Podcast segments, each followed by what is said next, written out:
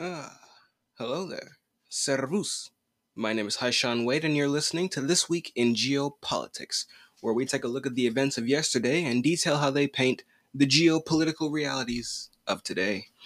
What do I got for you today? We're going to be talking about an open declaration of Cold War II, and you won't believe who it's from. We'll be talking about Jan Yellen, uh, Janet Yellen, the Secretary of the Treasury, going to Beijing, and then we'll be talking about the massive unrest that took over France over the past week. All that and more coming up.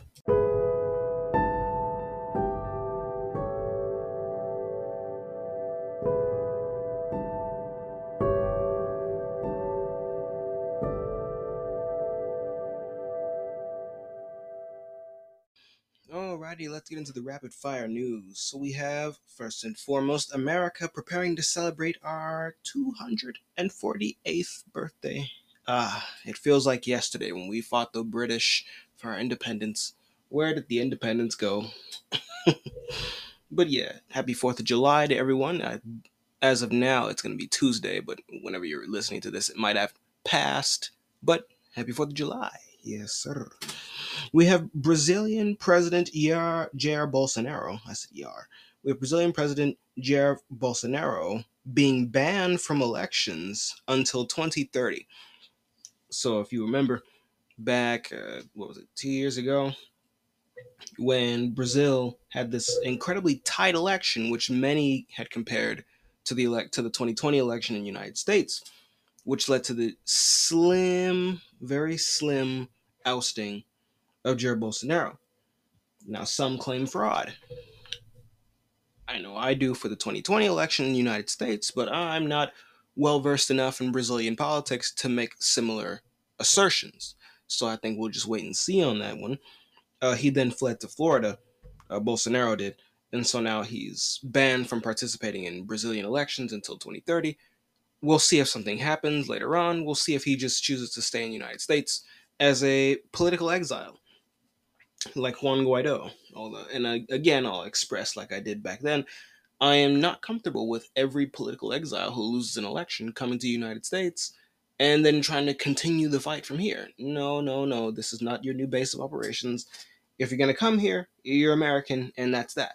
You don't come here and then try to form a government in exile. No, that's not what we're here for. You can go somewhere else for that. But that being said, we'll see what comes of this. We have an admiral of the Russian Far East Fleet, uh, Nikolai Yevmenov, meeting with the Chinese Minister of National Defense, Li Shangfu, and they met and Shangfu stated specifically that he hopes for he hopes for regular organized what what am I I think the autocorrect messed up my notes here. He hopes for uh, to regularly organize. There we go. He hopes to regularly organize, and this is Shang Fu. He hopes to regularly organize joint training, joint patrols, and joint war games between the Russian Navy and the uh, Chinese Navy, and perhaps even the Russian Navy and the Chinese land and air forces as well. Because I believe that they do want Russia's support when the Taiwan question is forced to the table and it has to be resolved. And it's going to be resolved through force of arms because, well, the United States won't leave it alone. And quite frankly, even if we started leaving it alone now, it's too much of a loose end for the Chinese to leave because they left it alone in 1949, and now look at them.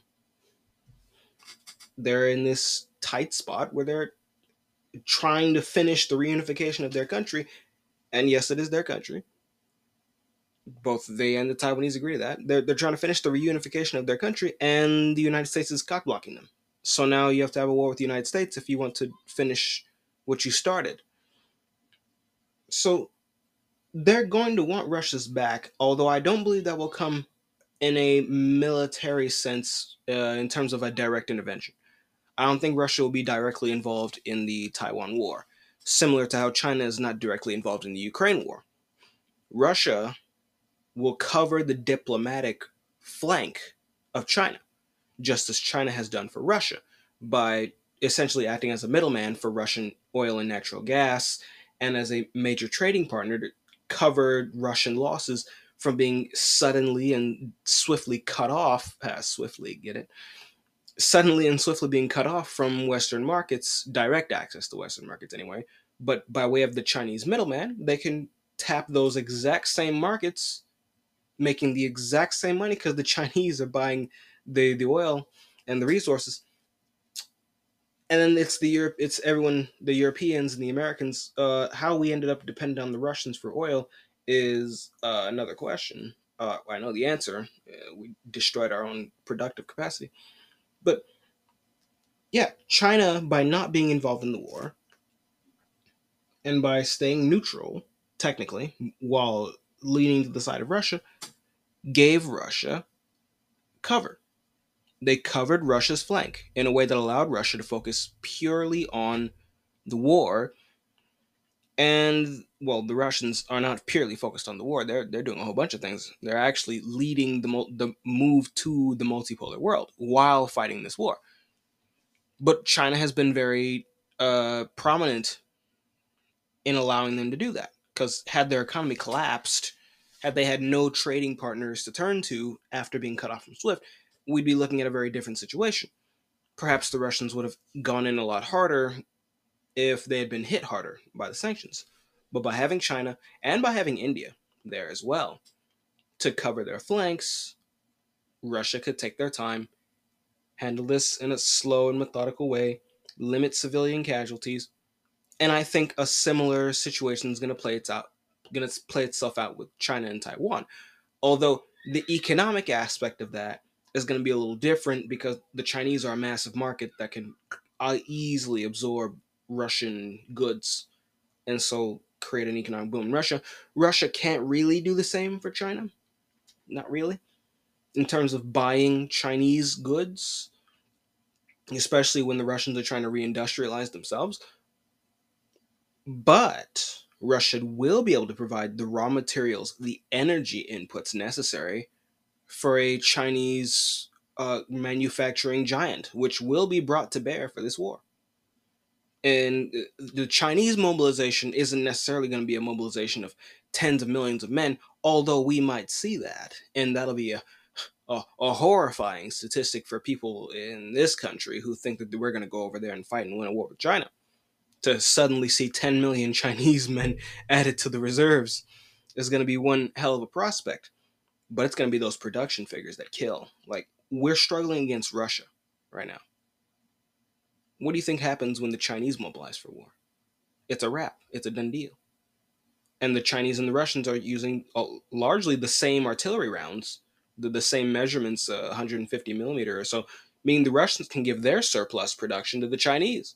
Because the Russians, after the war, are going to have to rebuild their stockpiles of military equipment and ammunition because they're going to be maintaining a larger army now. Which means that they're going to continue production after the war in Ukraine is over, and surplus is going to go to China. They're going to have China's back. And although the Chinese probably won't really need it, they're a really big power. They are the largest economy in terms of purchasing power parity. They're the largest economy, they're the largest manufacturing power, they have the largest navy, they have the largest army. It's they are the number one power in all but uh, financial control terms, in all but you know overseas military bases and assets and whatnot, then the United States is a competitor. But for all intents and purposes, the Chinese have truly already surpassed the United States. It's just a matter of admitting it.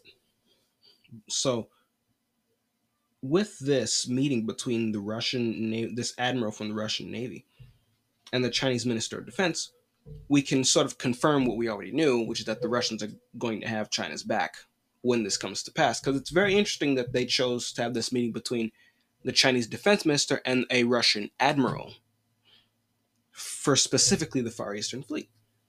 Just very, very uh, interesting thing. Interesting thing to note. Uh, speaking of Russia, Russia and Arabia are going to cut production, oil production, by a further one and a half million barrels per day, with a, a the 0.5 coming from Russia itself and the other million, I believe, being footed by Arabia, which brings the total amount of OPEC's cut production to just over 5 million barrels a day. So we have watched them slash 5 million barrels a day of oil that they could have been producing, they're no longer producing as a part of these production cuts. And again, as I bring up every time we talk about these oil production cuts, we would be thanking the Saudis if we were still producing our own oil. But because we're not, we are artificially vulnerable to things that really shouldn't affect us, like other countries deciding that they don't want to produce oil. Okay, well, we'll just produce our own. Up, oh, but we killed our oil production, so now we just have to sit here twiddling our thumbs, wondering why the gas prices keep going up at the pump. Oh boy, this is gonna be fun. Uh, as, as a side note, I just I saw that uh, my state was getting rid of the uh, tax exemption for the, the fuel consumption. And I'm like, why do we have a fuel consumption tax? what? Whose idea was this? And how did they not get fired? Oh boy. This is going to be fun. This is going to be very fun. But you know, it's going to give Americans a very hard lesson in economics that'll probably result in something useful. Uh, capitalism, real capitalism. So we don't have single groups of people controlling the supply of any one thing. You have competition. That's where I think this is headed. It's a very complex series of things that I've observed, uh, which lead me to that conclusion. That and the MAGA Republicans in Congress doing things that I really like. So when you combine who the people in power are, you know, the ones that are on the upswing, not the downswing, that is the MAGA Republicans, and the policy that they're putting forward, I believe we're heading towards a market revolution in the United States. We're going to go back to capitalism, baby. And then we'll all live better. And it'll be very interesting to see what people have to say about that, particularly the socialists. But we have that, another oil production cut that we would be thanking them for if we were still producing oil, if we were still self sufficient, but we're not. So we have to roll over. we have Jordan's foreign minister, Ayman Safadi, calling for investment into Syrian infrastructure, primarily on, in order to speed up the return of Syrian refugees back to their country. So he's like, "Hey guys, let's let's throw your money into Syria and rebuild rebuild Syria, uh, because we want to get these we want to get these people the hell out of here." But it also tells you, uh, in a sort of subtle way, that yes, the Syrian civil war is over. The fact that we're even they're even having conversations about reinvesting into the rebuilding of Syria, that's post-war talk. We're gonna rebuild. You, you don't talk about that while you're in the middle of the war. Sure, you might do it to a handful of places, like Russia did with uh, Mariupol. But in terms of foreign countries talking about reinvesting uh, about investing into the rebuilding and the reconstruction of a country, you don't do that until after the destruction is completed. So in a way, this this uh, foreign minister from Jordan has told us in sort of a definitive terms, because money talks, the Syrian civil war is over. And it's time to begin rebuilding. It's time to start investing in the reconstruction of this very large player in the Middle East, Syria. And it's a beautiful thing. So there's that.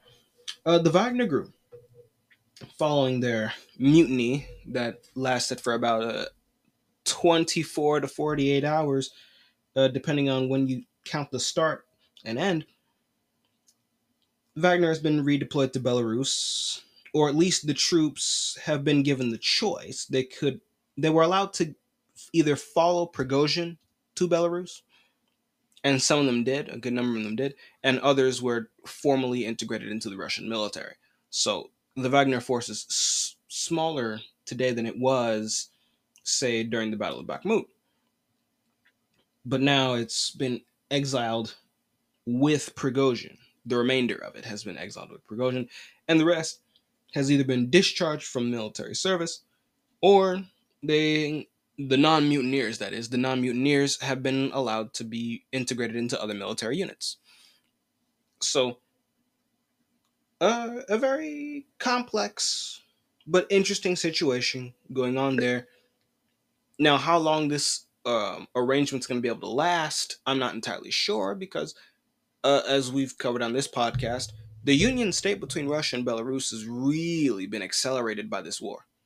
And I don't see if I if I have to give a, pre- a prediction, if I absolutely have to give a prediction, I don't see Russia getting to 2030 without at some point between now and 2030 formally reunifying with Belarus, which then brings up the legal issue of having mercenaries on Russian soil, which is what the Wagner organization is, and that question of Wagner being uh, semi-independent or under the Russian Ministry of Defense will be raised again, which is the thing that sort of sparked all of this, combined with Prigozhin's paranoia about being uh, outmaneuvered at the highest levels and betrayed by uh, not Sergei Lavrov, I almost said, but Sergei Shoigu and the other ministers in the Russian high command. The thing that led him to re- rebel was the issue of Wagner's operations and their superiors, because he did not like Shoigu at all. So when he was confronted with, hey, you cannot be operating in Russia unless you're under the Ministry of Defense, and the person he hates the most just so happens to be leading the Ministry of Defense, there was a mutiny. Now, perhaps with Prigozhin out of power, we won't they won't have that issue again when the issue inevitably comes back up because I do believe there will be a formal reunification between Russia and Belarus.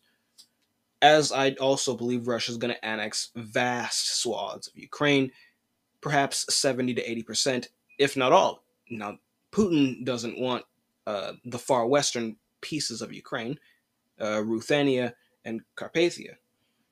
He doesn't want those. He thinks he thinks Galicia and those are the three parts that used to be a part of Austria-Hungary and Poland during a period of time. He doesn't want those. He thinks that's a poison pill. In fact, Russian officials back in the 19th century thought that was a poison pill. He doesn't want those. So it's likely that he'll exclude those from whatever peace deal he has with Ukraine when this is over. But I still think that this war is going to result, especially due to the mass exodus of Ukrainians that happened at the beginning of the war. The official numbers like like eight to ten. Other people are putting it at ten to twelve. But when the Russian military goes on on the move again, you're gonna see another exodus wave. I think we're gonna see another one. This time it'll be people walking across the border to Poland instead of driving and taking flights. And that's to be at least another one to two million people. So who's going to be left to oppose Russian rule? Nobody, especially in the especially in the central parts of Ukraine, you know, west of the Dnieper that otherwise would have been anti-Russian, you know, ethnically Ukrainian, they're going to be gone. Which leaves what? Empty land for the Russians to occupy. So I do believe that when the war is over, and sometime then after, Russia will not only have control over vast, basically all of Ukraine, but then once you annex Belarus, where's Wagner going to go? Now, the Duran says it's going to go to Africa, which is probably likely, but they can't stay in Russia. So we'll we'll see what becomes of this, because uh, they can't stay in Belarus forever, especially if Belarus becomes one with Russia. We have Iran set to becoming a full member of the SCO tomorrow uh, on our Independence Day. So big things happening on Independence Day. So we have that. We have Biden going to go visit the UK, where he will meet with King Charles III, and he will meet with the British Prime Minister Rishi Sunak. What will come of this? Uh, who knows? You know, uh, I find it very interesting, and this is another critique I have of modern diplomacy where we only talk to the countries we like and then nothing gets accomplished because the countries you like aren't exactly doing much. What have the Western countries been up to? And what issues are we resolving? I don't see them.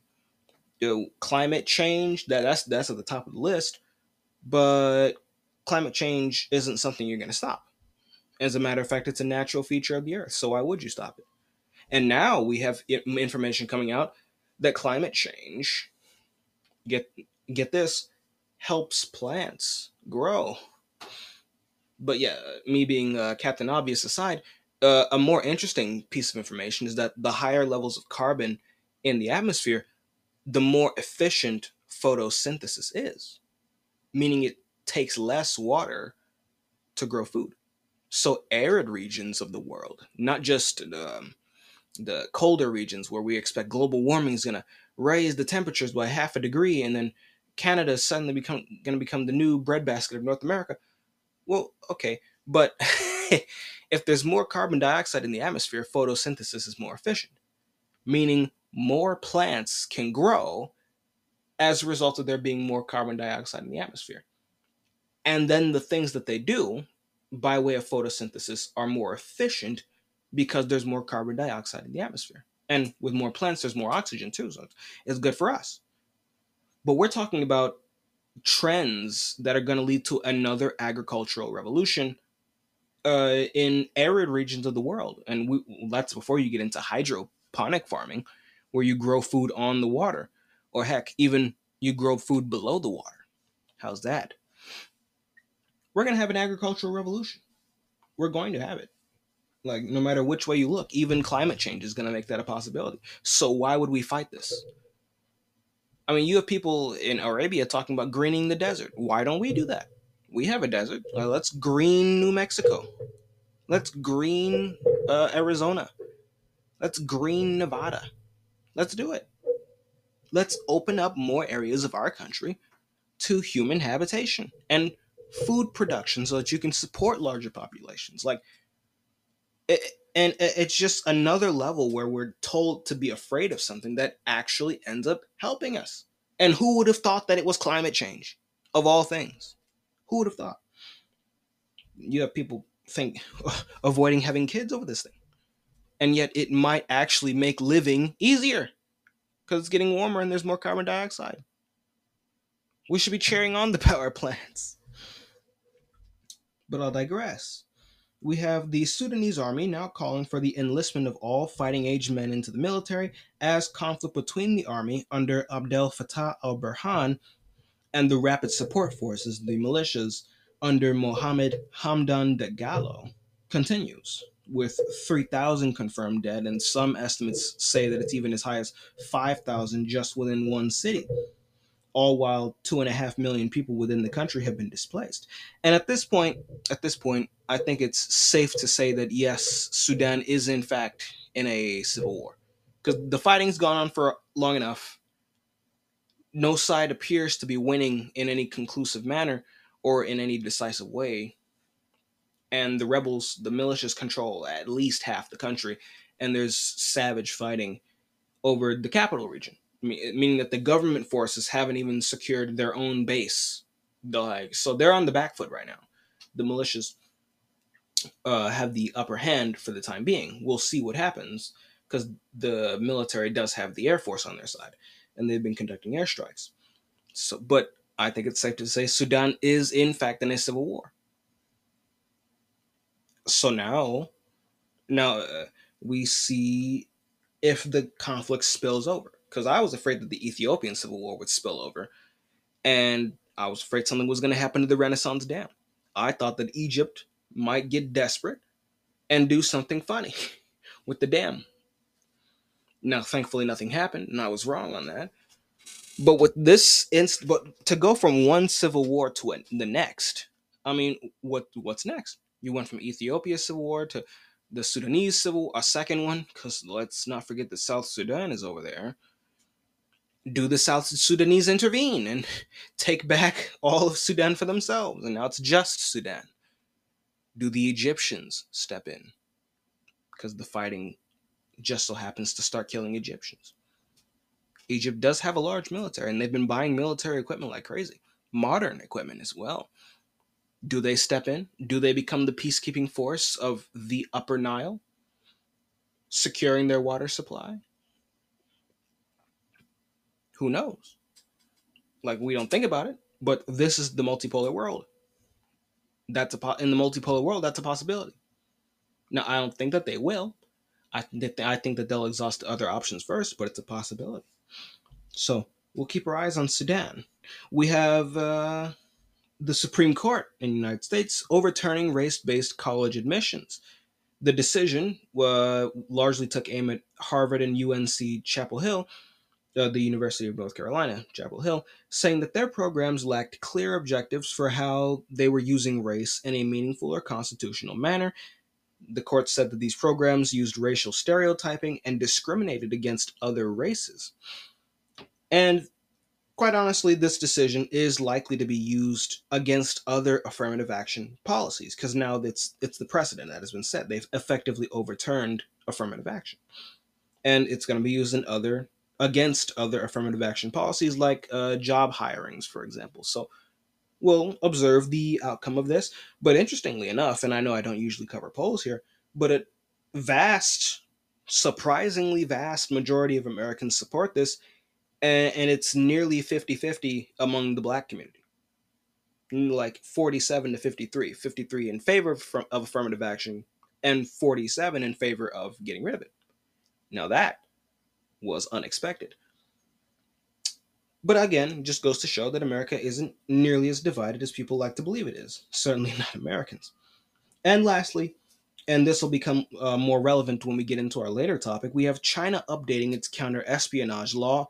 The updated iteration of this counter espionage law counts data transfers leaving the country as potential security threats, and it's at the discretion of the Chinese government to determine if it is or isn't.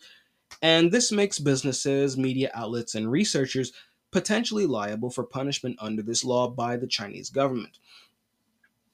Uh, so we'll again observe and see what comes out of this, but we'll come back to this when we get into the meat of this episode. And speaking of the meat of this episode, we will get into the meat of this episode in just a moment. Alrighty, let's get into the meat of this episode. Now, we have Dmitry Medvedev, and there's sort of two parts to this. But we have Dmitry Medvedev, the deputy head of the Russian Security Council, saying that conflict with the West could last for decades. He says, quote, our goal is simple to eliminate the threat of Ukraine's membership in NATO, and we will achieve it one way or another. End quote. He also says that given NATO's rule about not admitting countries entangled in territorial conflicts, he also said that Ukraine could become, uh, that the war with Ukraine could become permanent. Uh, so ex- uh, he would he says that it's a possibility that Russia ends up exploiting that um, habit of NATO to not include members who have border disputes and essentially just keeping the war going uh, perpetually so that Ukraine can never enter NATO. And perhaps um, uh, it'll go a very different way than what is being imagined. I say perhaps, but I'm fairly certain that it's not going to go the way that people are imagining. Because when people today imagine a freeze to the conflict, and that, that's the new favorite word, we're going to freeze the conflict. They imagine that we're going to keep the borders where they are right now, where Russia has the land bridge to Crimea, and they own the south, almost the entirety of Ukraine's Black Sea coastline, and then Ukraine keeps the rest. You know, that's how they think that this conflict is going to be frozen. That is not how this is going to be frozen, unless Ukraine sues for peace today. It's not and nobody in the United States or in Europe is going to force them to. So, what's going to end up happening instead is Russia is going to push westwards. Now, there's a lot of pressure being put on Putin by the military and by the hawks who want to wrap this up and by the Russian citizenry quite frankly. They they're ready. They they want to see the fireworks so to speak. But what's more likely to happen, at least in the initial stages of the Russian backbreaker offensive, which is what I'm calling it, and it will break Ukraine's back, is that they're going to move slowly and methodically, and you're going to see Russia grinding Ukraine from multiple axes. A few weeks ago, the Russians, Putin specifically said that they will open up a new axis of attack in Ukraine. Now, that could be up towards Kiev, that could be over uh, on the border with Poland, you know, where Ukraine's border meets Poland. They could send in a force from Belarus that comes in from there. It could just be a force that comes in from Belgorod to attack Kharkov and essentially threatening the flank of the Ukrainian military in a way that prevents them from doing more of those commando raids into Belgorod like they did again about a month ago and where they sent in like 70 dudes and lost half the force in a day and a whole bunch of military equipment. This was right before the counteroffensive began. So it's more likely that they'll do that and just slowly grind their way through Ukraine, just like how they did in Bakhmut, or actually really around Bakhmut. Because when you saw the map of Bakhmut, you see that the front line went past the city and that there was this narrow corridor going into Bakhmut where the Russians could just hit you with artillery with impunity and there was nothing you could do about it. You just you had to take the figuratively and literally you had to bite the bullet uh, if you wanted to get in or out of the city. It's more likely that we're going to see an offensive like that, just that the Ukrainians are going to be increasingly incapable of doing anything about it, especially if the Russians start opening up new front lines. Because up till now, the war hasn't been very active in the north, and we saw why the Russians pulled out as a part of that draft treaty that the Ukrainian delegation initialed that they said uh, that they signed on to and then walked away from. And that's that will be perhaps the biggest diplomatic blow to the Ukrainians that we have yet seen. We'll see if they manage to fall further. But the Russians are likely to move in very slowly very methodically but up until now uh, uh, um, we haven't seen any action in the north of Ukraine we've barely seen much action in the east we've seen the Donbass but nothing to the north of Kharkov like what we saw when the war began, when the Russians really came in from essentially every angle that they bordered Ukraine from. The Russians have the manpower to do that again. Uh, uh they well, uh, in a more effective manner. They did it before. It's just that it was very swift, and there was very little resistance at first. So it looked like they controlled more area than they really did, and more area certainly than they were effectively capable of holding onto, which is why they fell back. But the fact that they chose to leave the North, and we can now confirm that this was a withdrawal as per that treaty, rather than some great Ukrainian counteroffensive, uh, strengthens my point that I made early on in the war, which is that where the Russians choose to stay, the Ukrainians can't force them out.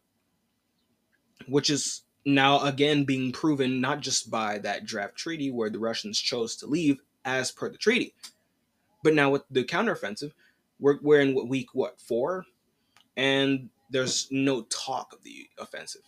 There's no talk of the offensive. We're, we're talking about a pause in the offensive. That that that was the word on the street last week, and then there's no word to be had now.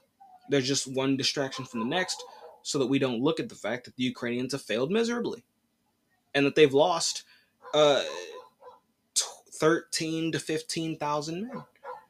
At, and that's from the Russians intercepting Ukrainian communications. So, where the Russians choose to stay, the Ukrainians can't force them out.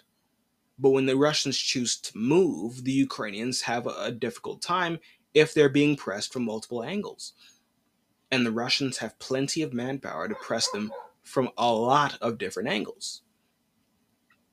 When this conflict gets frozen, if it gets frozen, and I think it might, as per these statements from uh, Medvedev, it's not going to be frozen at the current border. I don't even think it'll be frozen at the Dnieper. I think it's going to be frozen someplace uh, at some line along the western border of Ukraine. Well, not the western border, but in the west of Ukraine, you know. Somewhere between Lviv and Kiev is where the, the new border is going to stabilize at, probably along some river, some nice, comfortable physical barrier that can very clearly and very cleanly demarcate where Ukraine ends and where Russia begins. You know, Ukraine will be a rump state in uh, an even greater capacity than people imagine if Russia just takes the Black Sea coastline, which makes Ukraine landlocked. No, I think Ukraine is actually going to shrink from being the size of Texas to being, well, the size of Hungary, basically. Uh, a little larger, perhaps.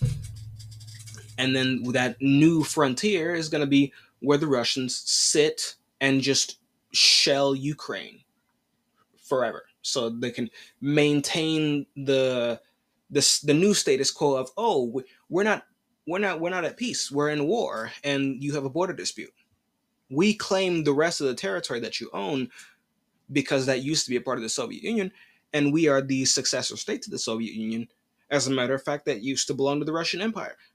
But we're not going to take it so we're just going to have this permanent conflict of borders this permanent border dispute and there's nothing you can do about it.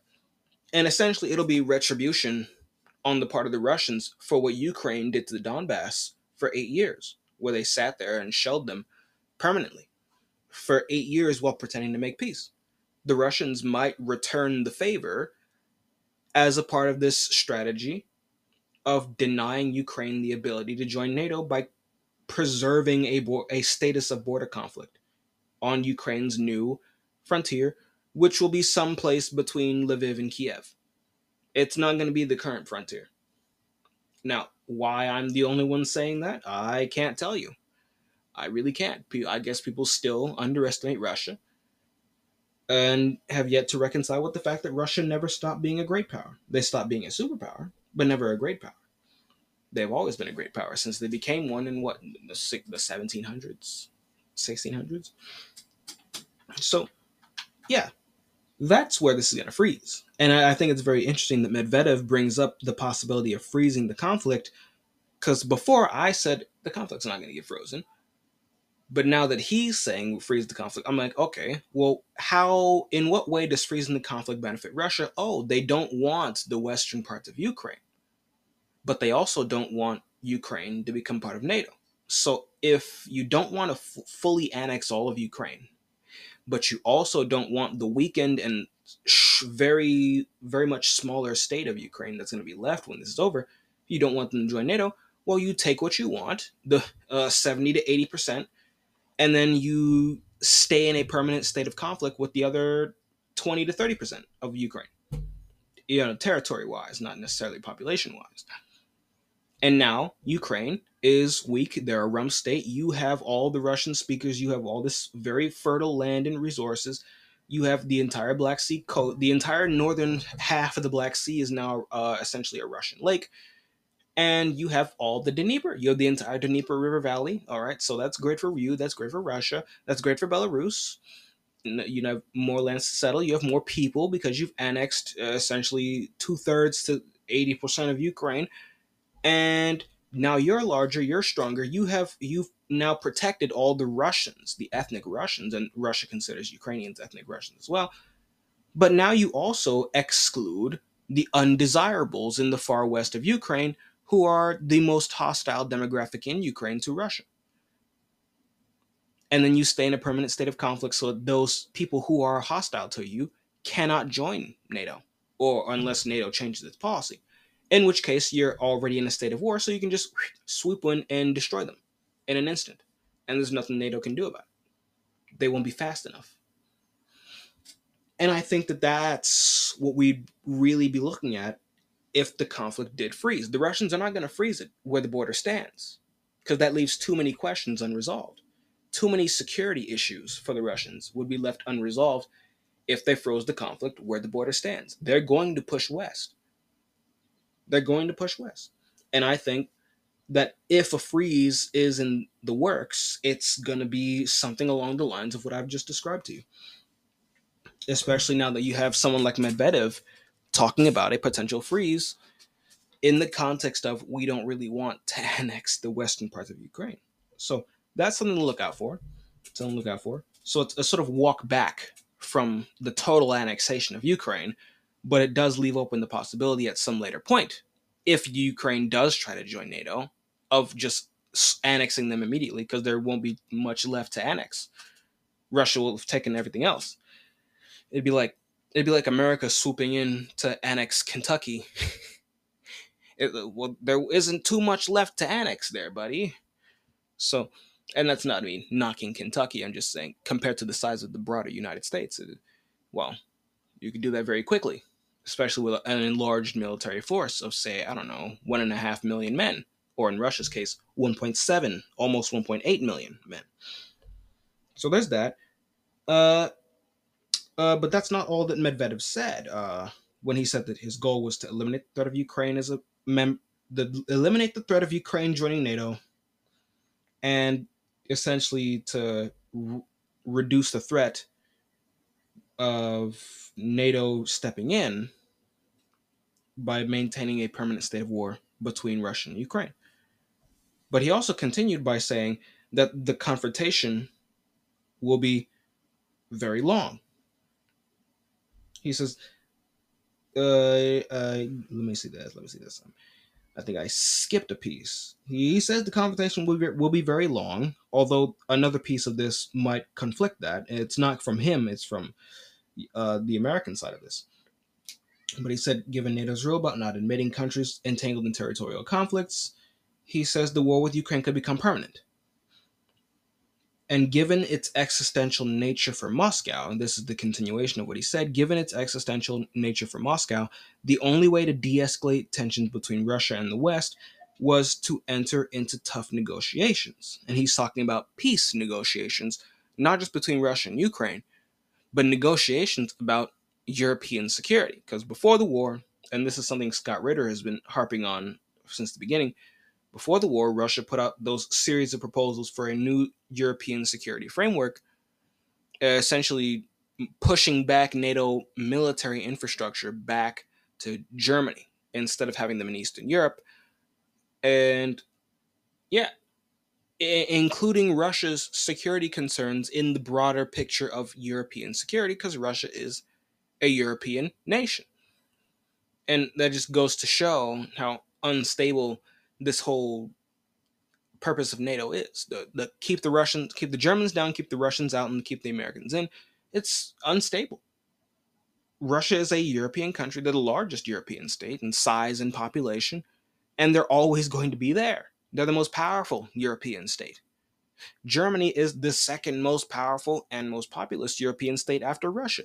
They're already dominant economically and financially. You can't keep them down forever. They're dominant politically as well because it's the Germans who run the EU and the Germans who run Germany, and Germany's economy really dictates the flow of the EU. You can't keep them down forever. They live there and they're a major player. And at the end of the day, um, America's is not America is not a European country. I, I really don't know what to tell you. Look at a map. You can't keep America in forever. It's unstable. It's how we lasted this long is a mystery. But the idea that it's going to last forever is asinine, in my view, especially observing what we're witnessing today these massive, once in a century changes that are going on. But he says, uh, uh, but again, going back to that de escalation thing, it's not just between Russia and Ukraine, it's between Russia and the West. There needs to be a new European security framework, preferably one that doesn't include the United States. But uh, hey, but he's right. We can't continue. The, the, the Cold War order doesn't work anymore, where it's the West versus the East, NATO versus the Warsaw Pact. The Warsaw Pact doesn't exist anymore. The Soviet Union is gone. NATO can't keep expanding to uh, further east because now you're at Russia's door. And Russia's door got rolled back by thousands of miles. Well, not thousands, but a thousand miles. They used to be in East Germany. Halfway through Germany was the was the Russian frontier. Now that the Russians don't even have Ukraine, they just barely have Belarus way of the Union state. But at hundreds of miles, the Russian frontier got rolled back and NATO still found their way to Russia's door. Something's not right. This you can't go on this way. There has to be something new. There has to be a, a, a concert of Europe again. Now, whether or not the Europeans will have the maturity to deal with that, the French might at some point maybe possibly come around to that. Although I think it's really going to be Hungary. I think it's going to be Hungary. The second Hungary has a border with Russia, you're gonna be you're gonna see them switch up so unbelievably fast it'll make your head spin. Cause then once they have a land border with Russia, they can they can join the BRICS. They can join the SCO. They can join the Belt and Road. And they can do all these things that they can't do because they are landlocked, not just physically, but politically. They're covered on all sides by NATO nations and then Ukraine. But Ukraine might be their way out. Might. It depends on what the Russians do. Uh, if you if Russia takes all of Ukraine, Hungary has an out. If they don't, well, Hungary's going to be stuck. But again, that also depends on how Ukraine behaves. because it's very possible that West Ukraine might get tired of war with Russia and they might switch up and they, they, they still won't like Russia, but they'll see that fighting a war with Russia will only lead to their annihilation. Then they'll eventually concede to a sort of subservience to Russia. And that's going to happen. They could have had neutrality, but the way this is going to end, it's probably going to be subservience to Russia. And if Ukraine becomes a, essentially a a client state of the Russians, well, then that leaves a land corridor between Russia and Hungary that Hungary can exploit. Now, will Italy come on side? Perhaps. They don't really have much skin in the game other than sentiments. All it would take is another leader who really doesn't care about Eastern Europe, and the Italians will switch up very quickly. So then, what does Britain and France do? France teeters on going to the the multipolar world order and staying in the liberal world order. At some point, they're going to teeter far enough to the other side to actually do something useful. And the British, at some point, might maybe possibly remember that they left the EU and actually engage with the rest of the world. So it's a possibility. It's a, a new European security framework, a new concert of Europe. It's a possibility. It's just probably going to have to be an issue that is forced by catastrophic defeat in this war. Defeat on the part of NATO, not Russia. So we will see. We will see. Uh, but Medvedev says that this confrontation will be very long and it's too late to tame the recalcitrants. And he's talking about NATO and the US. So he's saying that they need to be defeated. And by they, he means us. Uh, and if you see the position Russia's in, you'll know why. But he uh, essentially he has come to the same decision that Putin did back in December when Putin did that remilitarization, that second mobilization wave that back in December uh, when Russia called up half a million men. And these are remilitar. This is a remilitarization, so these that half a million is likely going to stay in the Russian army even after the war in Ukraine is over. So at a bare minimum, you're looking at a Russian military force of around 1.2 to 1.3 million men when the war is over. That's their new peacetime force. So Putin's come to this decision. Medvedev is now openly talking about this decision, this decision that confrontation with the West is unavoidable and that it's going to be a long, drawn out affair for which Russia needs to prepare. And so they are. Not just with the, the troops, but with their economy. They've retooled their economy, their trade away from the West and towards the East, toward the Middle East, towards Africa. And now they're they're gearing up for a prolonged military conflict, conflict and confrontation with the West uh, in terms of a Cold War style. But I don't think it's going to go the way the same uh, the, I don't think it's going to go the same way as the last Cold War did. I don't think it will. And uh, largely because we don't have the same restraint that we did during the Cold War. The Russians do. In fact, they have even more restraint and patience than they did during the Cold War. It's us. We've gone off the deep end, and we think fighting a war with Russia and China at the same time is a good idea. Uh, and I say that with great confidence, not just after having observed the actions of my government over these past well, year over the past year and a half and for a few years before that when I was really getting into the into the the trenches with geopolitics. And this is going before I even started my podcast where I went from being a hobby to uh, a, a full-time obsession. Yeah. But just not just going off the, the actions and the statements of my government for the past five to six to ten years but looking at them now it's it's astonishing where we've gotten to. Because uh, I really don't even know what to say. So I'll just read to you what these two light bulbs had to say about the situation in Ukraine. People like Senators Lindsey Graham and Richard Blumenthal. These two U.S. senators warned that if Russia uses a tactical nuclear weapon or damages a nuclear power plant, there there will be war with NATO. They actually said this. Uh, if you don't believe me, I will quote them verbatim.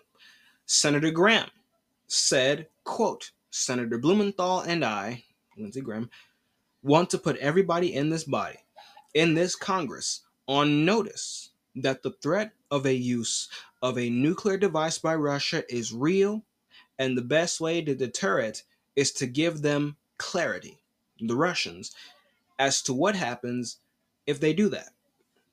They will be in a war with NATO. That's what Lindsey Graham said out of his own mouth. That if Russia uses a nuclear device, then there will be war with NATO. Russia will be at war with NATO, even though Ukraine is not a, uh, a NATO member. Senator Blumenthal then chipped in and found a way to make Lindsey Graham sound like the reasonable one in the room. Because what, because what Blumenthal had to say was even worse. He said, quote, Poland is at immediate risk.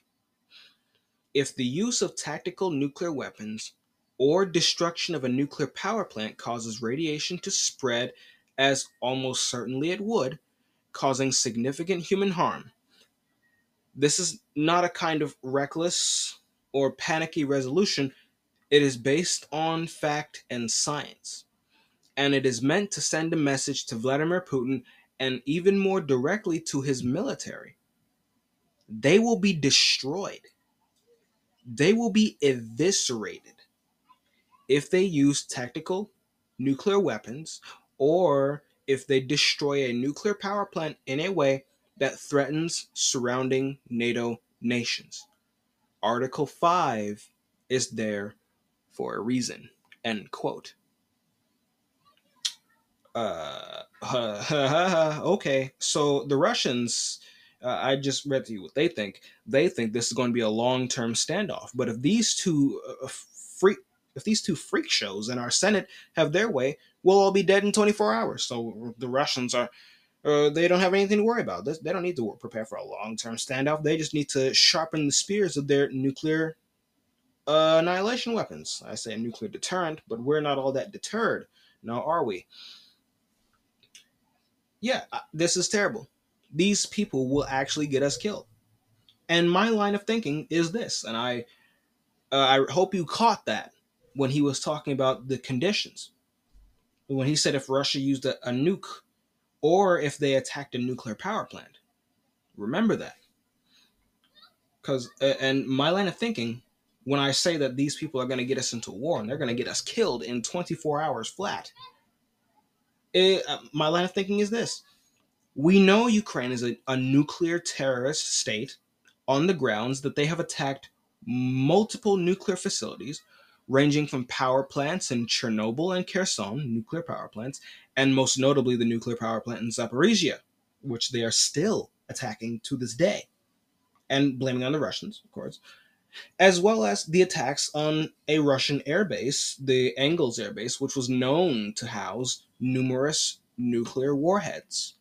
And we won't even get into the attempted decapitation strikes in the Kremlin, which possibly could have set off the dead hand system, which would have killed everybody on the planet just by the automated response going off and then launching the, all of Russia's nukes at all of Russia's targets.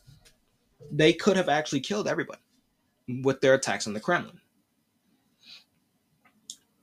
So, given that they are an established, an established nuclear terrorist state, and given that we also know that the propaganda press has an established pattern of behavior that results in them lying in such a way that they blame Russia for things that Ukraine does. And my examples on that is those missiles that landed in Poland, killing two Polish farmers last year, which were actually Ukrainian missiles. Uh, the attacks on Chernobyl and Zaporizhia power plants. Chernobyl happened when the war began, which is why a lot of people don't really talk about that. But they do talk about the attacks on the Zaporizhia power plant. And the partial destruction of the Novaya Kakhovka Dam.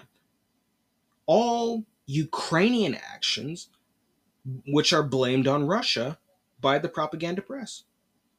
So when you pair that, the established patterns of behavior of Ukraine as a nuclear terrorist state, the patterns of behavior of the propaganda press, in lying on the, for Ukraine and blaming what Ukraine does on Russia.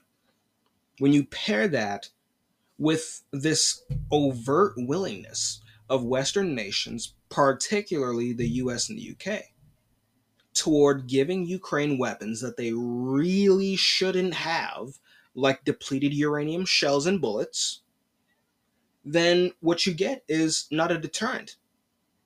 These statements that Graham and Blumenthal made, this is not a deterrent. It, it, what it is instead is a direct pathway for a direct military intervention in Ukraine by the US and NATO. Because if, again, going back, what did he say? What did Blumenthal say? He said, quote, if a tactical nuclear weapon is used, or uh, in this case, more relevantly, if a nuclear power plant is destroyed in, again, quote, a way that threatens surrounding NATO nations, end quote, and you can define that threat however you want, then there will be war with NATO. He said that. He said that.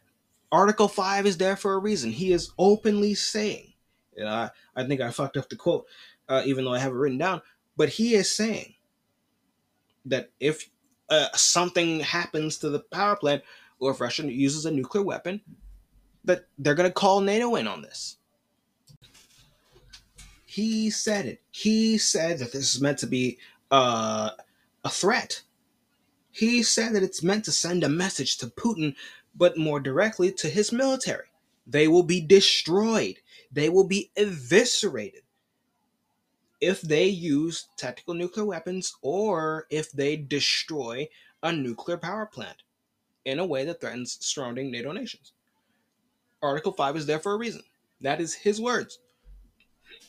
So if you combine that statement a tactical nuke or if they attack a nuclear power plant in a way that damages or threatens surrounding NATO nations, if you combine that with the fact that Ukraine is actively attacking a nuclear power plant right now, and the fact that the propaganda press lies for Ukraine and blames Ukraine's actions on Russia, he has actually not threatened anything other than a direct intervention of NATO into the war. In fact, he's not even threatening it. He's saying that it's going to happen. Because what do you think happens at, at a certain point? The Ukrainians are going to do some critical damage to this power plant unless the Russians can push them far enough away to where they can't hit it anymore. And we don't know when that's going to happen. They can do it if they chose to, but we don't know when. The Russians are content with defense right now. We it's it that is I'm tripping over my words. Cuz what am I supposed to say to that?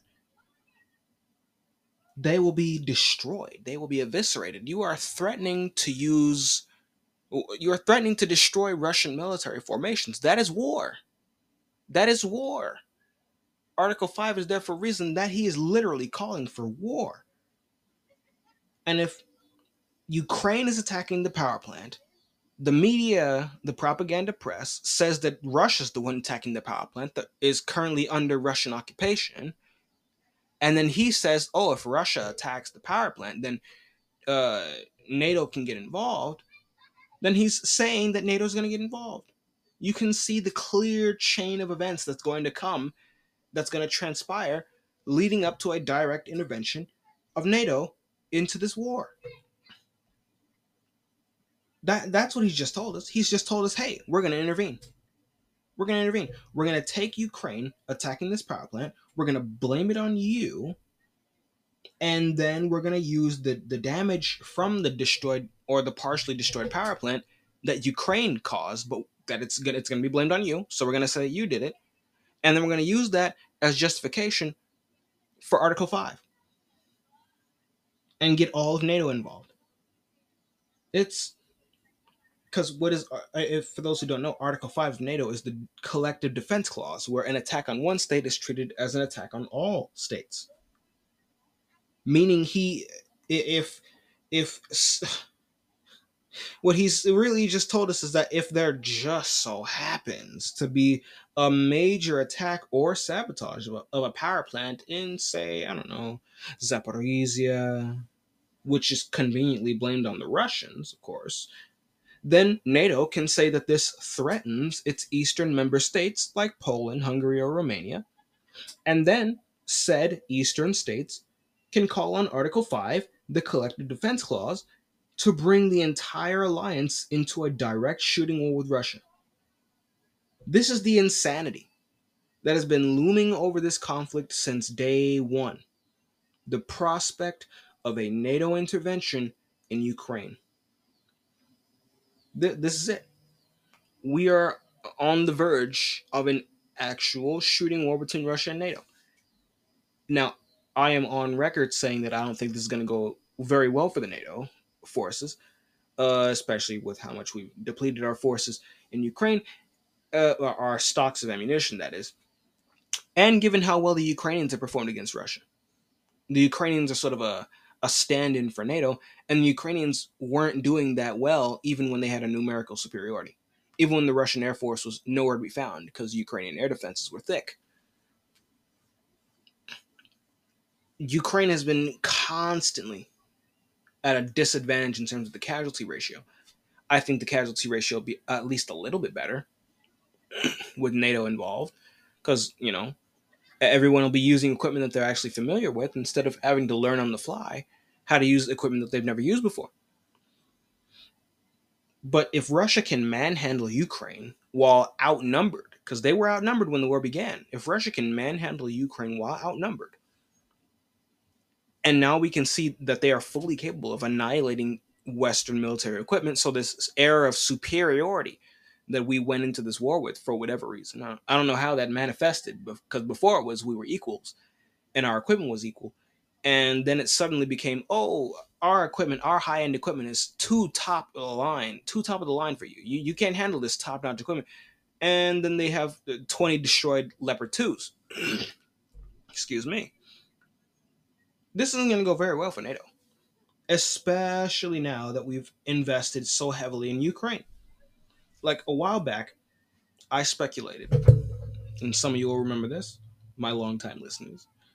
Some of you will remember way back, and I think it was in like January or February, where I speculated on why Russia was taking its time with the conflict and why they had mobilized as many men as they did. And, and primarily why they hadn't done an offensive of their own because I was expecting the winter offensive back in sometime late November, early December, uh, maybe by the end of December. Oh, when the ground hardens, I was expecting the Russian winter offensive. I thought it was going to get lit, for uh, perhaps lack of a better term.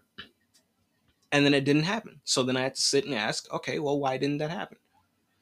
And among other things that I concluded, one being that they have more to gain from prolonging the war because the longer the war goes on, more NATO equipment flows in, and more NATO equipment flows in, the more NATO equipment you can destroy without actually fighting NATO. So, among other things, I concluded that Russia was taking its time because they were preparing not for a war with Ukraine, but for a war with NATO. Because when you look at, because I, I was looking at the numbers of men they mobilized, and I'm like, why why did you mobilize all these men?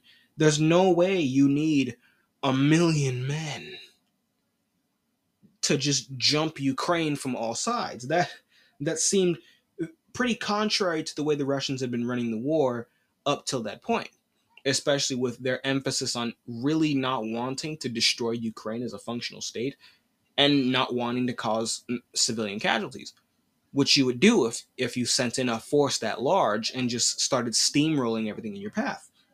So it seemed contrary to me that the Russians would mobilize a force of a million men just to fight the Ukrainians. And that's just from the people that are mobilized, because again, Russia had three quarters of a million in active duty before the war. So it seemed off to me that you would need a million men to do something that you're really capable of doing with like half that number. Like ha- the first mobilization in October probably could have got the job done. even if all of them weren't necessarily combat troops, but more logistics, that would have been enough. That would that would have been enough. But the extra half a million in December, I'm like, okay, that's a bit overkill. Um, because you were already at a million with the first mobilization wave. Now you're at a, a 1.6 million with the remilitarization in December. Now, of course, I wasn't taking into account that the December Eve, the December mobile mobilees had to train, but the October ones, uh, they were training, of course, but a lot of them were reservists, and some of whom had already seen combat in the war before being, you know, rotated out of service. So they're reservists, not full time active duty. So I'm like, okay, certainly those forces would have been enough. So where's the Russian offensive? But I concluded that the million plus men that had been mobilized, uh, ultimately they were not for Ukraine. They were mobilized preemptively in case of NATO doing something unbelievably stupid. You know, something like, I don't know, a direct intervention in Ukraine. If Russia waited, and this is my logic here, if Russia had waited until now to mobilize these men, now that NATO is saying and talking about direct intervention, it would have been too late. It would take too long to get the, these men combat ready, and then you'd essentially be sending inexperienced troops against NATO armies, which would put you into a grinding war with NATO that you'd be at a partial disadvantage with.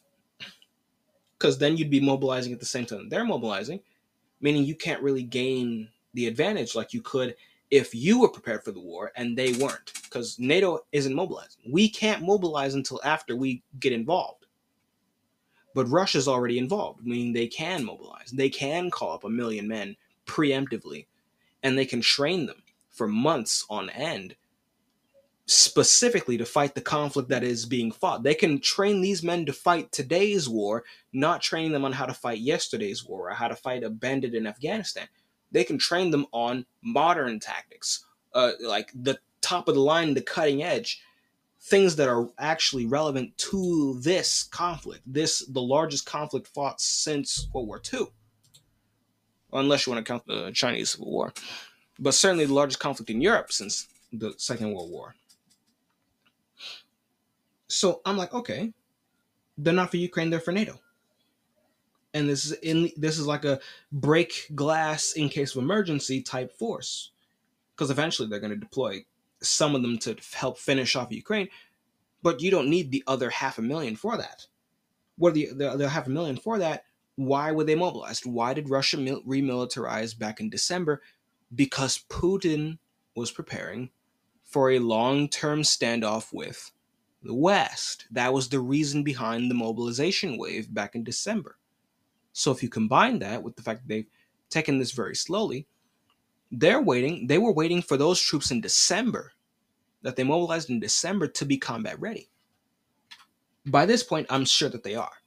I mean, they've had a good six months to train again for the conditions that exist in today's war, not yesterday's war, but actual modern conflict in the way that is being fought right now in Ukraine, meaning that the tr- training that they're receiving is the most relevant training in the world right now in terms of the conflict that Russia is likely to fight.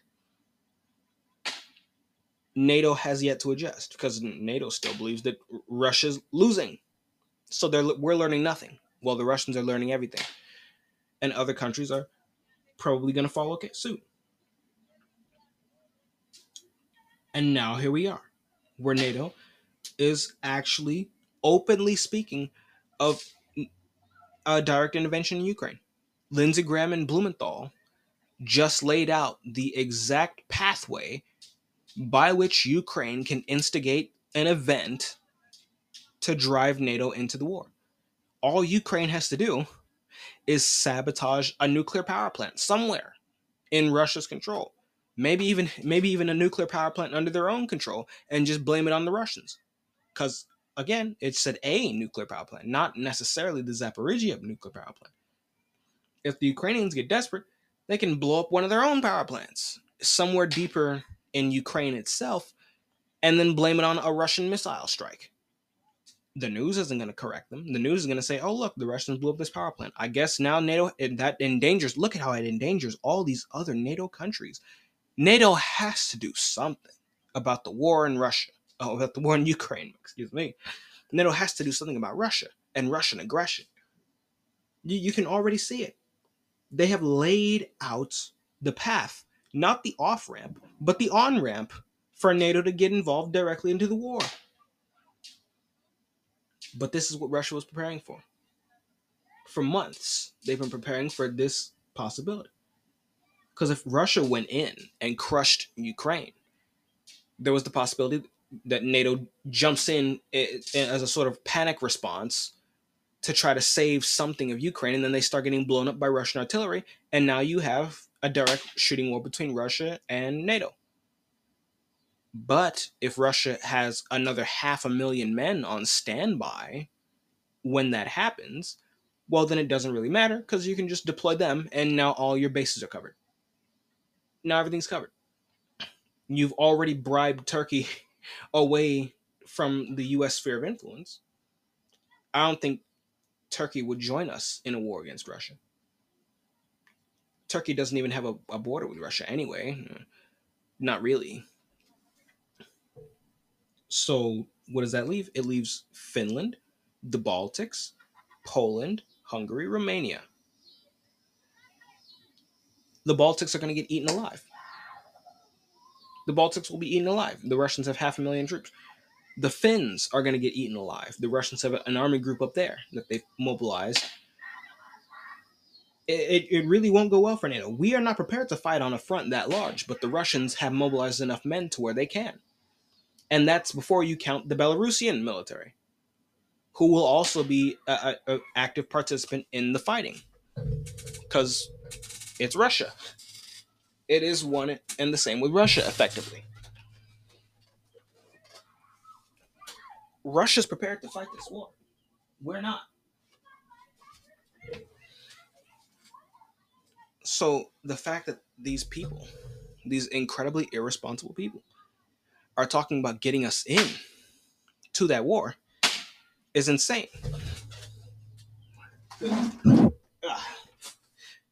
It's insane. And it's not going to go well for us because we've depleted so much of our crucial ammunition reserves because we gave it all, all the way to Ukraine. Huh. So much for Cold War 2.0. Looks like we're all gonna we're gonna wake up at war with Russia one day. And then we'll see what happens. We'll see what happens. But we'll uh we'll move on to our next subject, which is Janet Yellen going to Beijing. Hello? Uh, why is she doing this? Uh, I suppose we'll find out. But the U.S. Treasury Secretary, Janet Yellen, will be traveling to Beijing between July 6th and July 9th for meetings with senior Chinese officials on a, a, a broad range of issues. And I'm reading this uh, article here. A broad range of issues, including U.S. concerns about a new Chinese counter espionage law uh, a senior Treasury official said on Sundays. Yellen's long anticipated trip. Oh, shoot, I didn't hear about it. I haven't heard about it. Yellen's long anticipated trip. That they say this as if this is normal for the, the U.S. Treasury Secretary to be going to foreign countries. Why is my question, but I, I suppose I'll reserve that until I get through this. Uh, Yellen's long anticipated trip is part of a push by President Joe Biden to deepen communications between the world's two largest economies, stabilize the relationship, and minimize the risks of mistakes when disagreements arise. This, this same official told the reporters, the same one who said that uh, Janet Yellen was going to Beijing. Uh, that is a blatant lie because Uh, and and these this article states it. It comes just weeks after Secretary of State Anthony Blinken's Antony Blinken visited Beijing and agreed with Chinese President Xi Jinping to stabilize ties and ensure the two countries' intense rivalry does not veer into conflict. And then China protested loudly when Biden subsequently referred to Xi as a dictator. Now, analysts say that that remark had little impact on efforts to improve ties, but we know the value of analysts in the modern day. So just that, just the fact, I'm, surprised that they included that in the article.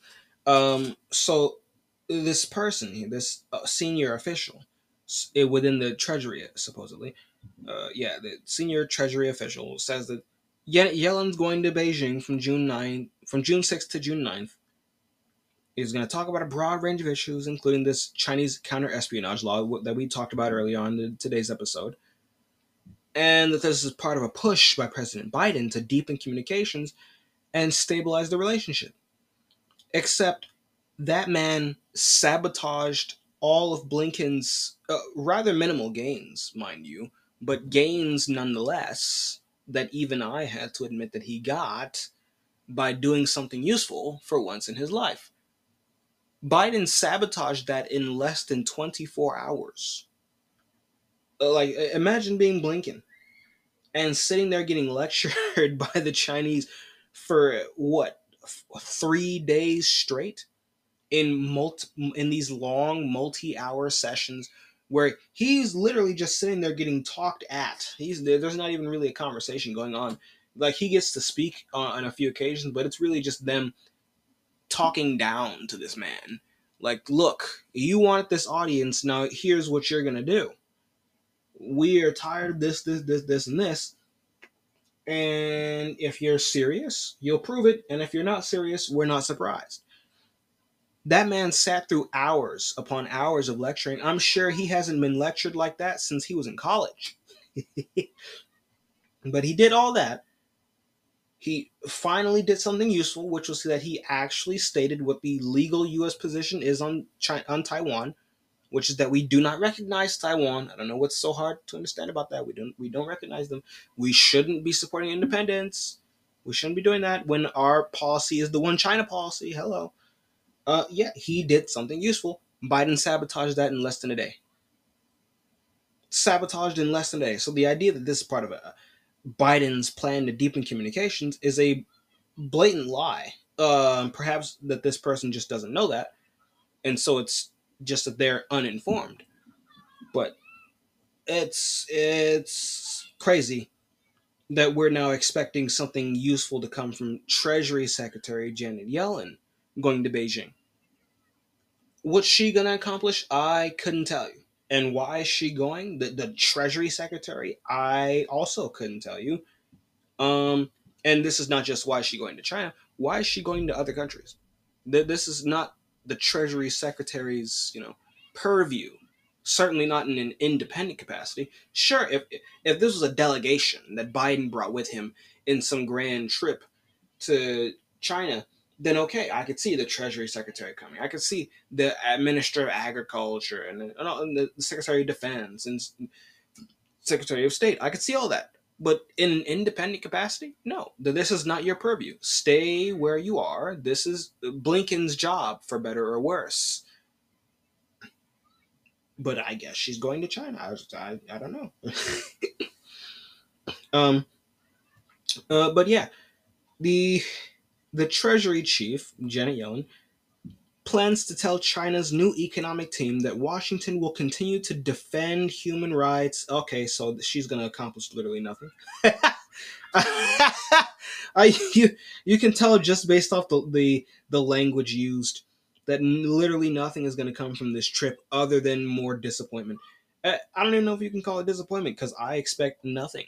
I don't know why the Treasury Secretary is going, but just judging off of that statement alone, I can tell you literally nothing of value is going to be talked about. And nothing useful is going to be gained from this. But she's going Washington will continue to defend human rights and its own national security interests via targeted actions against China, but wants to work with Beijing on urgent challenges such as climate change and debt distress faced by many countries. Um, okay. So again, literally nothing of use is going to be talked about. Literally nothing. You're going to defend human rights where? In China? You have no jurisdiction in China. And that's what a lot of these human rights advocates don't quite understand. Now, they, they take up the moral position that we have to defend human rights. Okay, how are you going to defend them in a country that doesn't let you in?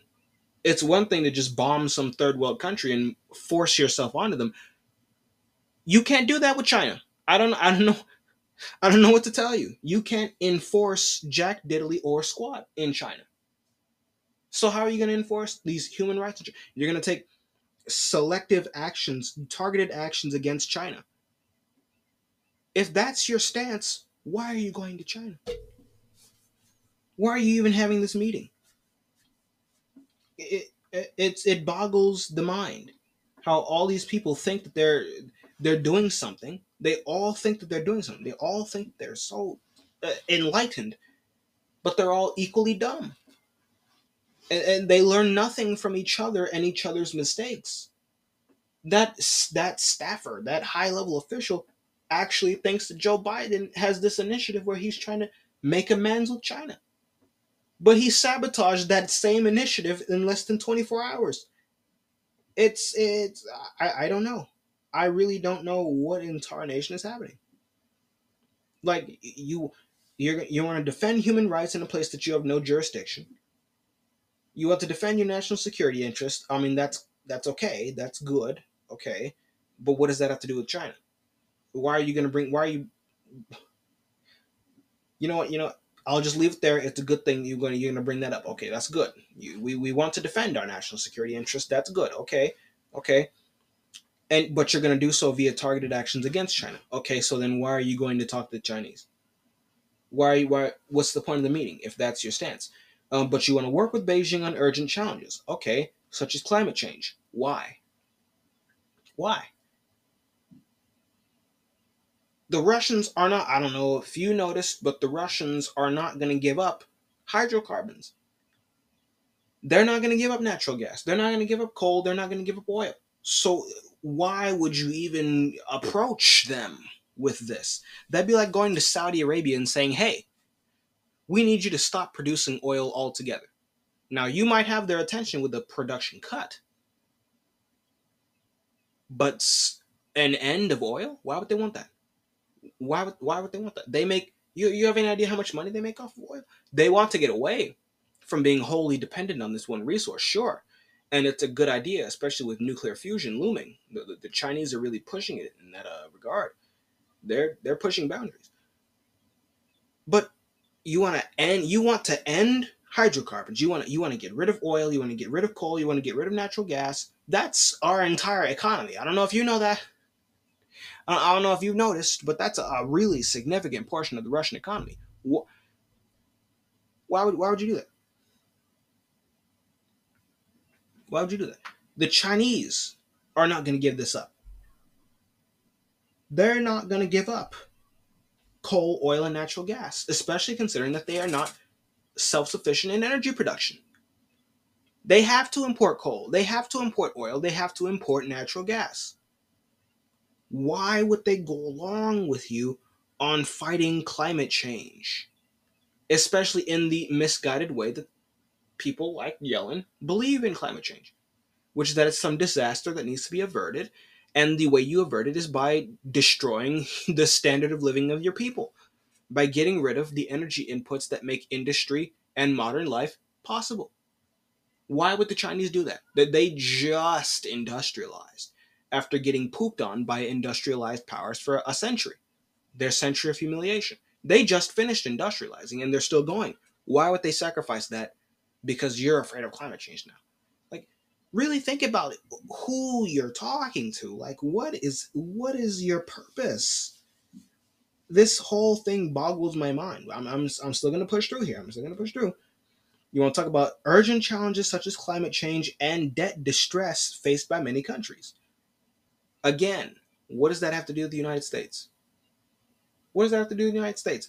Because the Chinese didn't just force the loans onto other people those other countries took the loans. They knew the risks. They knew what they were signing up to. They are sovereign entities and they can make their own decisions and they chose to take the Chinese loans. So what purview does the United States have in inserting ourselves into that equation? What are we? Are we going to go pay off their debts?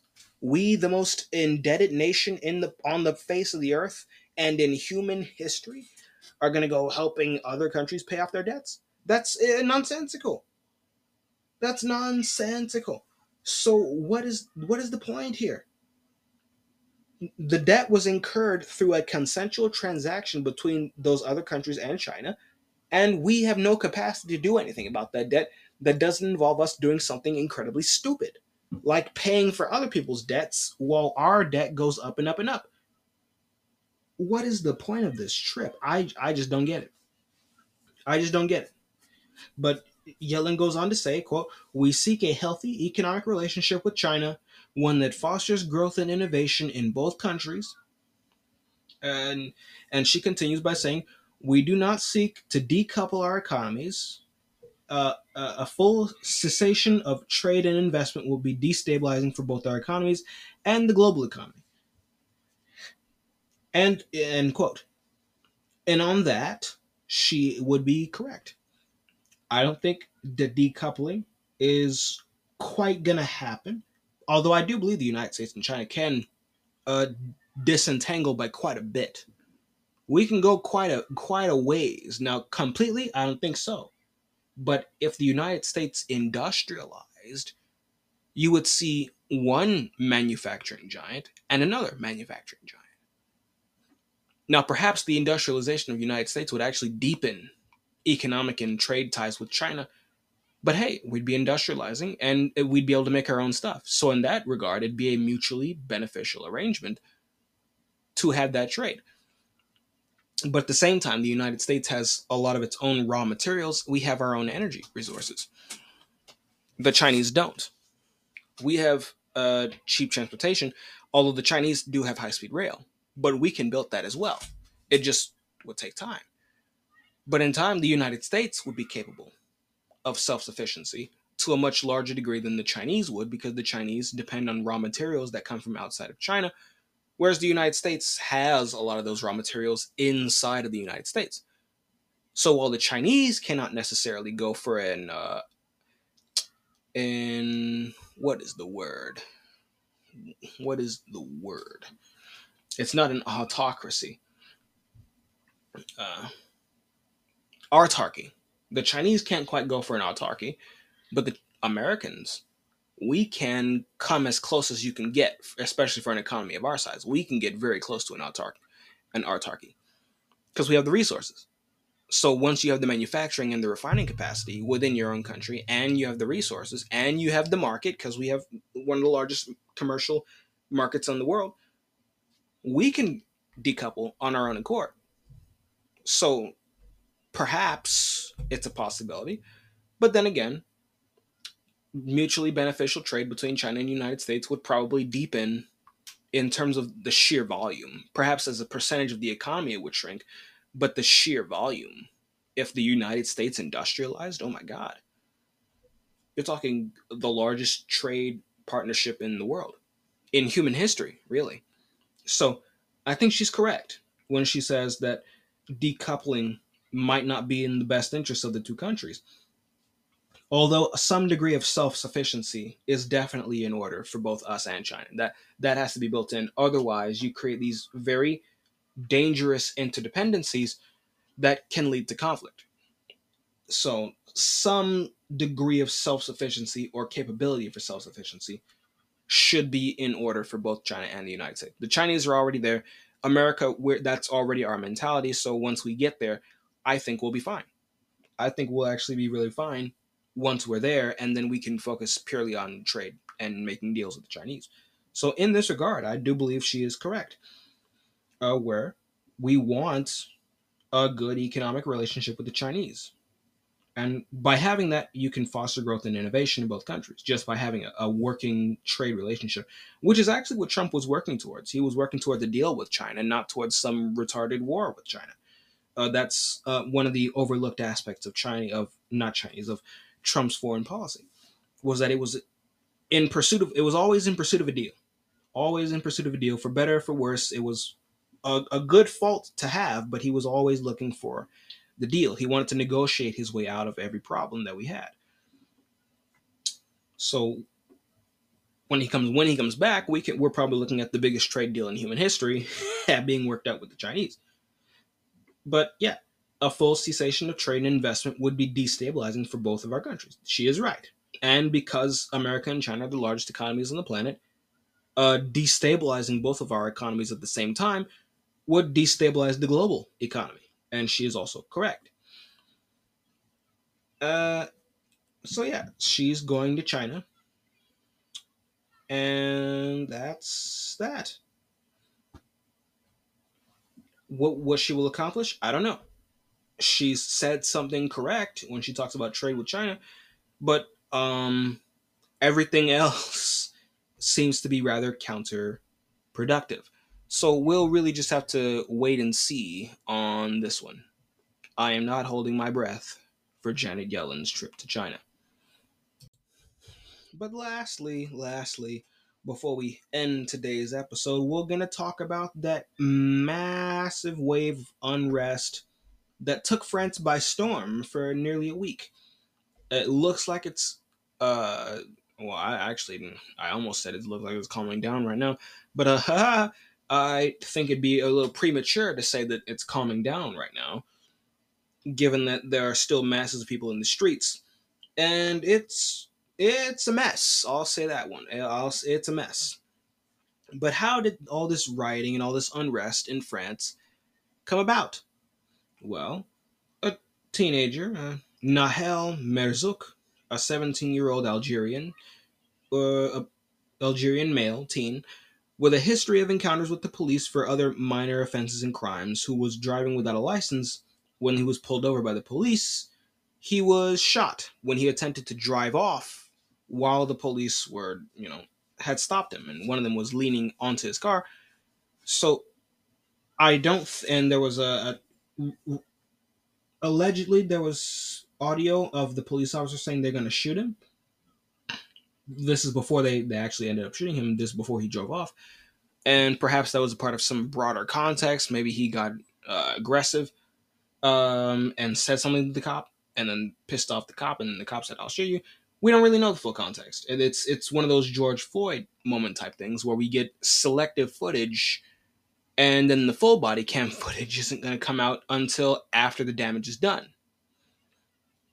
which might still happen with this, although the damage is certainly looking like it might end up being worse than what happened with Black Lives the, the Black Lives Matter riots of 2020. But he was shot as he attempted to drive off by the police, and this event sparked nationwide riots in France, which eventually even spread to neighboring Belgium and I think Luxembourg as well. But certainly Belgium, and uh, over 100 people have been arrested in Belgium for rioting. Now, Arnaud Bertrand, uh, this is a, a, person on Twitter, he posted a, a translation of a statement that was given by a French police union. And I thought that this was very, very interesting, so I brought this to you. Uh, it says, Now that's enough. Facing these savage hordes, asking for calm is no longer enough. It must be imposed. And again, this is the French police union talking, or at least one of them restoring the Republican order and putting the apprehended beyond the capacity to harm should be the only political signals to give. In the face of such exactions, the police family, and they're again referring to the Union, the police family must stand together. Our colleagues, like the many citizens, can no longer bear the tyranny of these violent minorities.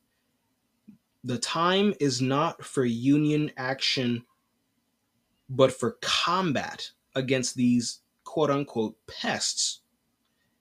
Surrendering, capitulating, and pleasing them by laying down arms are not the solutions in light of the gravity of the situation. All means must be put in place to restore the rule of law as quickly as possible.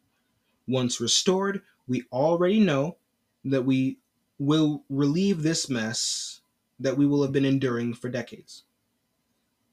For these reasons, Alliance Police Nationale, and I'm, i suppose that's the name of the union, and the UNSA police, so that's probably another union of the French police, will take their responsibilities and warn the government from now on, at the end, we will be in action and without concrete measures for the legal protection of the police, an appropriate penal response, significant means provided, the police will judge the extent of the consideration given.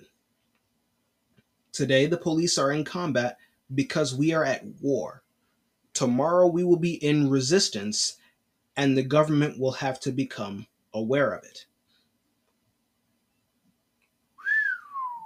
That's a lot. So let's sort of uh, break that down piece by piece because I think, uh, I think that's a, a very big thing to go over before we move on to some of the other events of this major rioting because this really catches the attention. Uh, they they one they call this savage hordes. So they're they're right off the, the gate. You see that they're taking a completely different stance toward these riots than say police in America did, where they started kneeling with the protesters. And they say that asking for calm is no longer enough. It must be imposed. So you see a lot of militant language here. And I suppose it is understandable given the long series of offenses and the the long series of the police having to put up with these riots that break out on the streets of France every few months or so because some group of migrants decide to get violent and they start blowing things up and setting things on fire. Not that the French themselves don't do that, but it's one thing for your citizens to do it, it's another thing for an imported minority of people to do it. So facing these saboteurs is no longer enough. Uh, it must be imposed asking for calm is no longer enough. It must be imposed. Uh, they have to be apprehended. And in the face of this, the police family must stand together and they can no longer bear the tyranny of these violent minorities. So they are very clearly pinning the blame on the migrant population of France for these riots. They're, they're not they're not cherry, they're not uh, uh, beating around the bush. They're going straight for the jugular here. It's the tyranny of these violent minorities. They are the savage hordes, and you can't ask for calm. You have to impose calm. You have to impose law and order on these people specifically. The time is not for union action, but for combat against these pests. Now, this is this is language you haven't heard from Europeans since the 1900s uh, really since the 1800s, if I'm being completely honest here. Uh, unless you want to look at Nazi Germany. But th- this is really tough language. Perhaps now again, I'm not making moral distinctions here. I, it's completely understandable where they're coming from here. But let's just really take a moment to note the language. This is militant. This is aggressive. And this is a warning, not to the, the migrants, but to the French government. But to the French government. These police say that we are at war. The police are in combat because we are at war. And tomorrow we will be in resistance. And the government will have to become aware of it. It is very clearly a threat to the government that this whole letting the migrants do whatever they want and riot whenever they want and not punishing them, not not having not backing us up when we restore order to this chaos that you have imported through your immigration policies and then letting them go when they get arrested that's not going to fly anymore we are at war we are at war that's what they're saying against these pests against this tyranny of the violent minorities and they say that all means must be put in place to restore the rule of law as quickly as possible. Why? Because the time is not for union action, but for combat against these pests. Surrendering, capitulating, and pleasing them by laying down arms are not the solutions in light of the gravity of the situation. They, they are very clearly at war. They say it themselves, they're at war. Once restored, we already know that we will relieve this mess that we have been enduring for decades. So they're saying that by putting the foot down right now, using all means, by any means necessary, uh, restoring order and putting down this rebellion here, putting down this unrest. We will relieve the mess that we have been enduring for decades.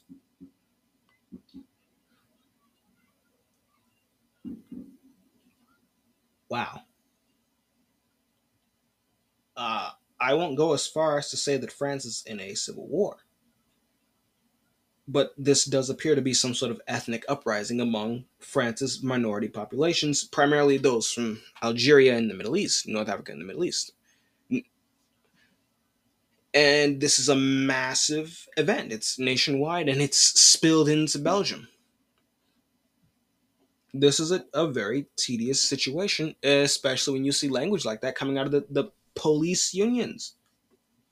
45 I saw a number that 45,000 police were deployed to the streets to try to get the situation under control. So essentially a small army of people deployed to the streets.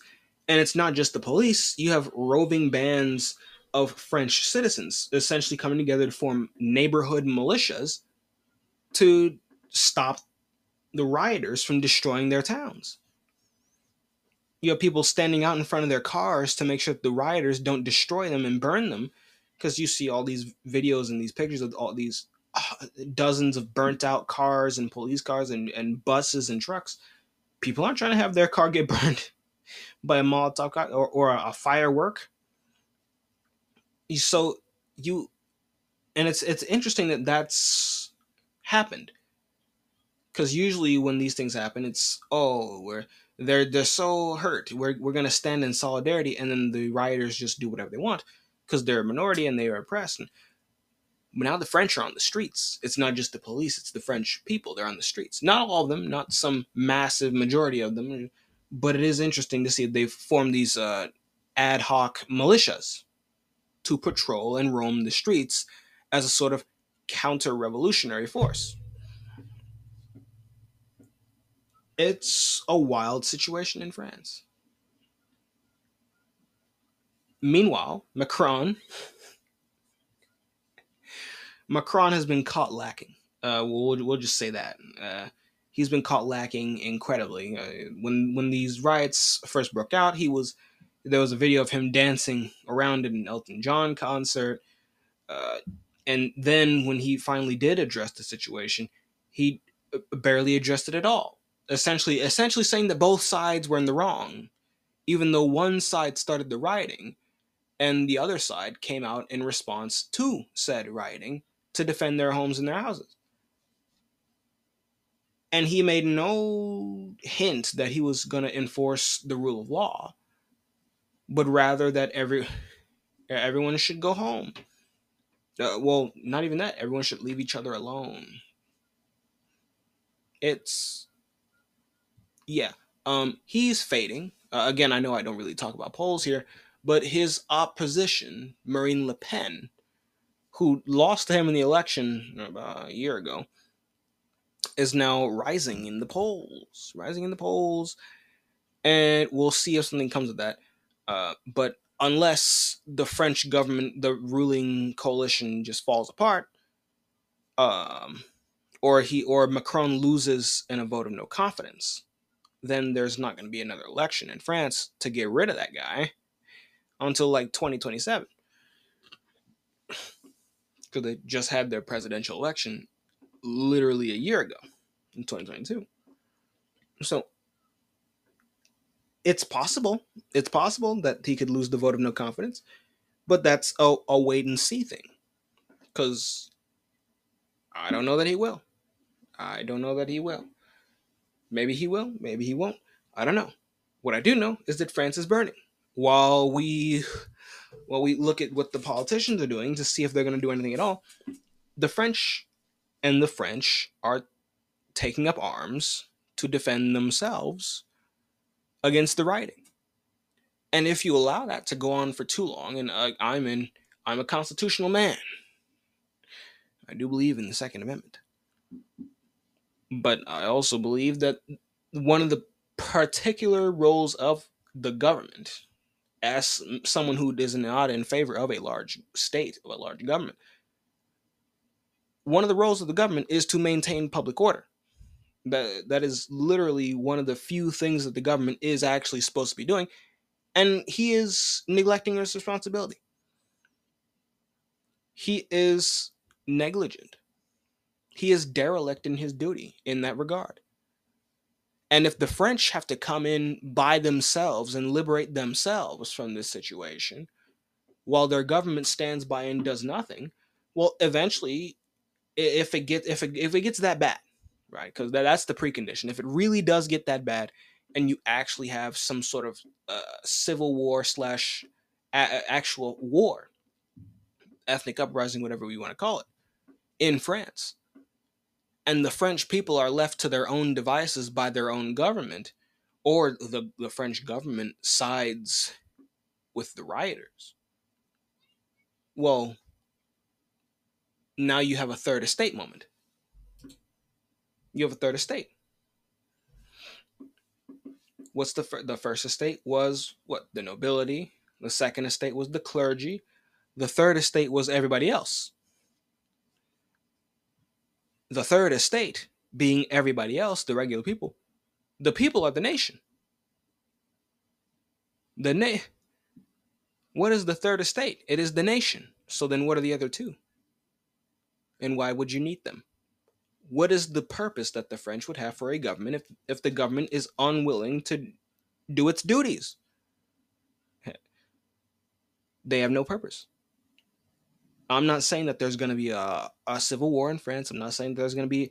I'm not saying this little revolt, revolt, this uprising, this mass v- wave of violence is tr- going to stick the landing and become some a feature of France for the next month, a few months or so. I'm not saying that. I'm not saying that France is in a war right now. But if they do end up in war, if this does stick, because um, we see how things went in Sudan, we see how things went in Ethiopia. These things can pop up very quickly and they can last for a while. Well, the jury's still out on how long it'll last in Sudan. But don't think that it can't happen to France. I don't think that it has yet, but it is a possibility. And if that possibility manifests itself as a reality, and you do have war in France, actual war, not just civil unrest, but actual war, that that throws everything into question. France's position in NATO, that France's position in the EU, France's position as a as a part of the liberal world order, it throws into question the French state, the French elections, the legitimacy of the French government. It throws into question everything. We could actually end up, if it really does slide off the edge like that, with we could end up with another French Revolution. And we can already see that the violence spread into Belgium. And the French are not the only ones dealing with migrant problems. Uh, the the heartburn of consuming, uh, you know, uh, you know, eh, all these asylum seekers, taking in all these asylum seekers without integrating or assimilating them. France isn't the only one struggling with those issues. All of continental Europe is, save for Eastern Europe, who, just said no. What happens if the Germans go down a similar route? What happens if the British have a similar revolt? What happens if the Belgians? I said the Belgians. What happens? What happens if the Belgians do, or the Italians? What about the Greeks, the Netherlands, uh, the, the Dutch, the Spanish, the Portuguese? Where does that end? Where does it go? We don't know. Now, uh, the, there's a lot of preconditions before we even get to uh, debating those questions, but that is a piece of speculation that we should keep on our minds. What if this does evolve into some revolt by the French people against this neoliberal idea that they have to become second class citizens in their own country for an imported group of people? And if they do revolt, that throws into question the legitimacy of the French state. And then you have questions of what if they win the revolt? What if they win? What then? Who replaces the French government? what what do we have? The sixth French Republic, or are we gonna have the fourth or the the fifth or the sixth French Empire? I don't know what I don't know what number they're on for that one. Or do they become something different altogether? What if they rewrite their constitution?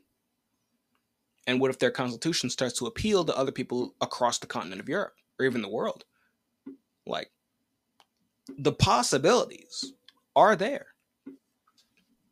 Something might come of this violence, or perhaps things will simmer down. We really don't know. But I, I just I won't even make those determinations. No, I'll just leave some of the I'll just leave you with some of those speculations. You know, something to keep on your mind. But what I will say is uh, that this is a very different sort of reception.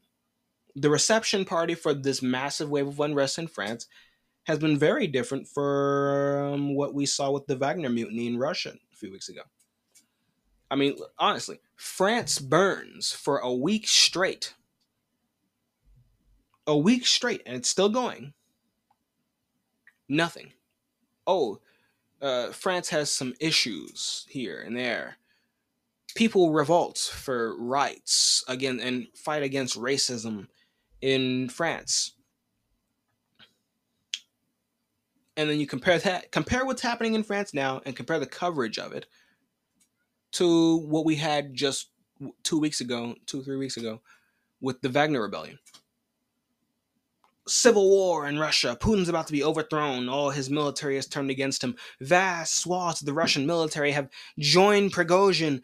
Putin only has a few hours left in the Kremlin. He's about to be overthrown. The coup that we've been waiting for this entire time has finally happened. Oh, Russia's in a civil war.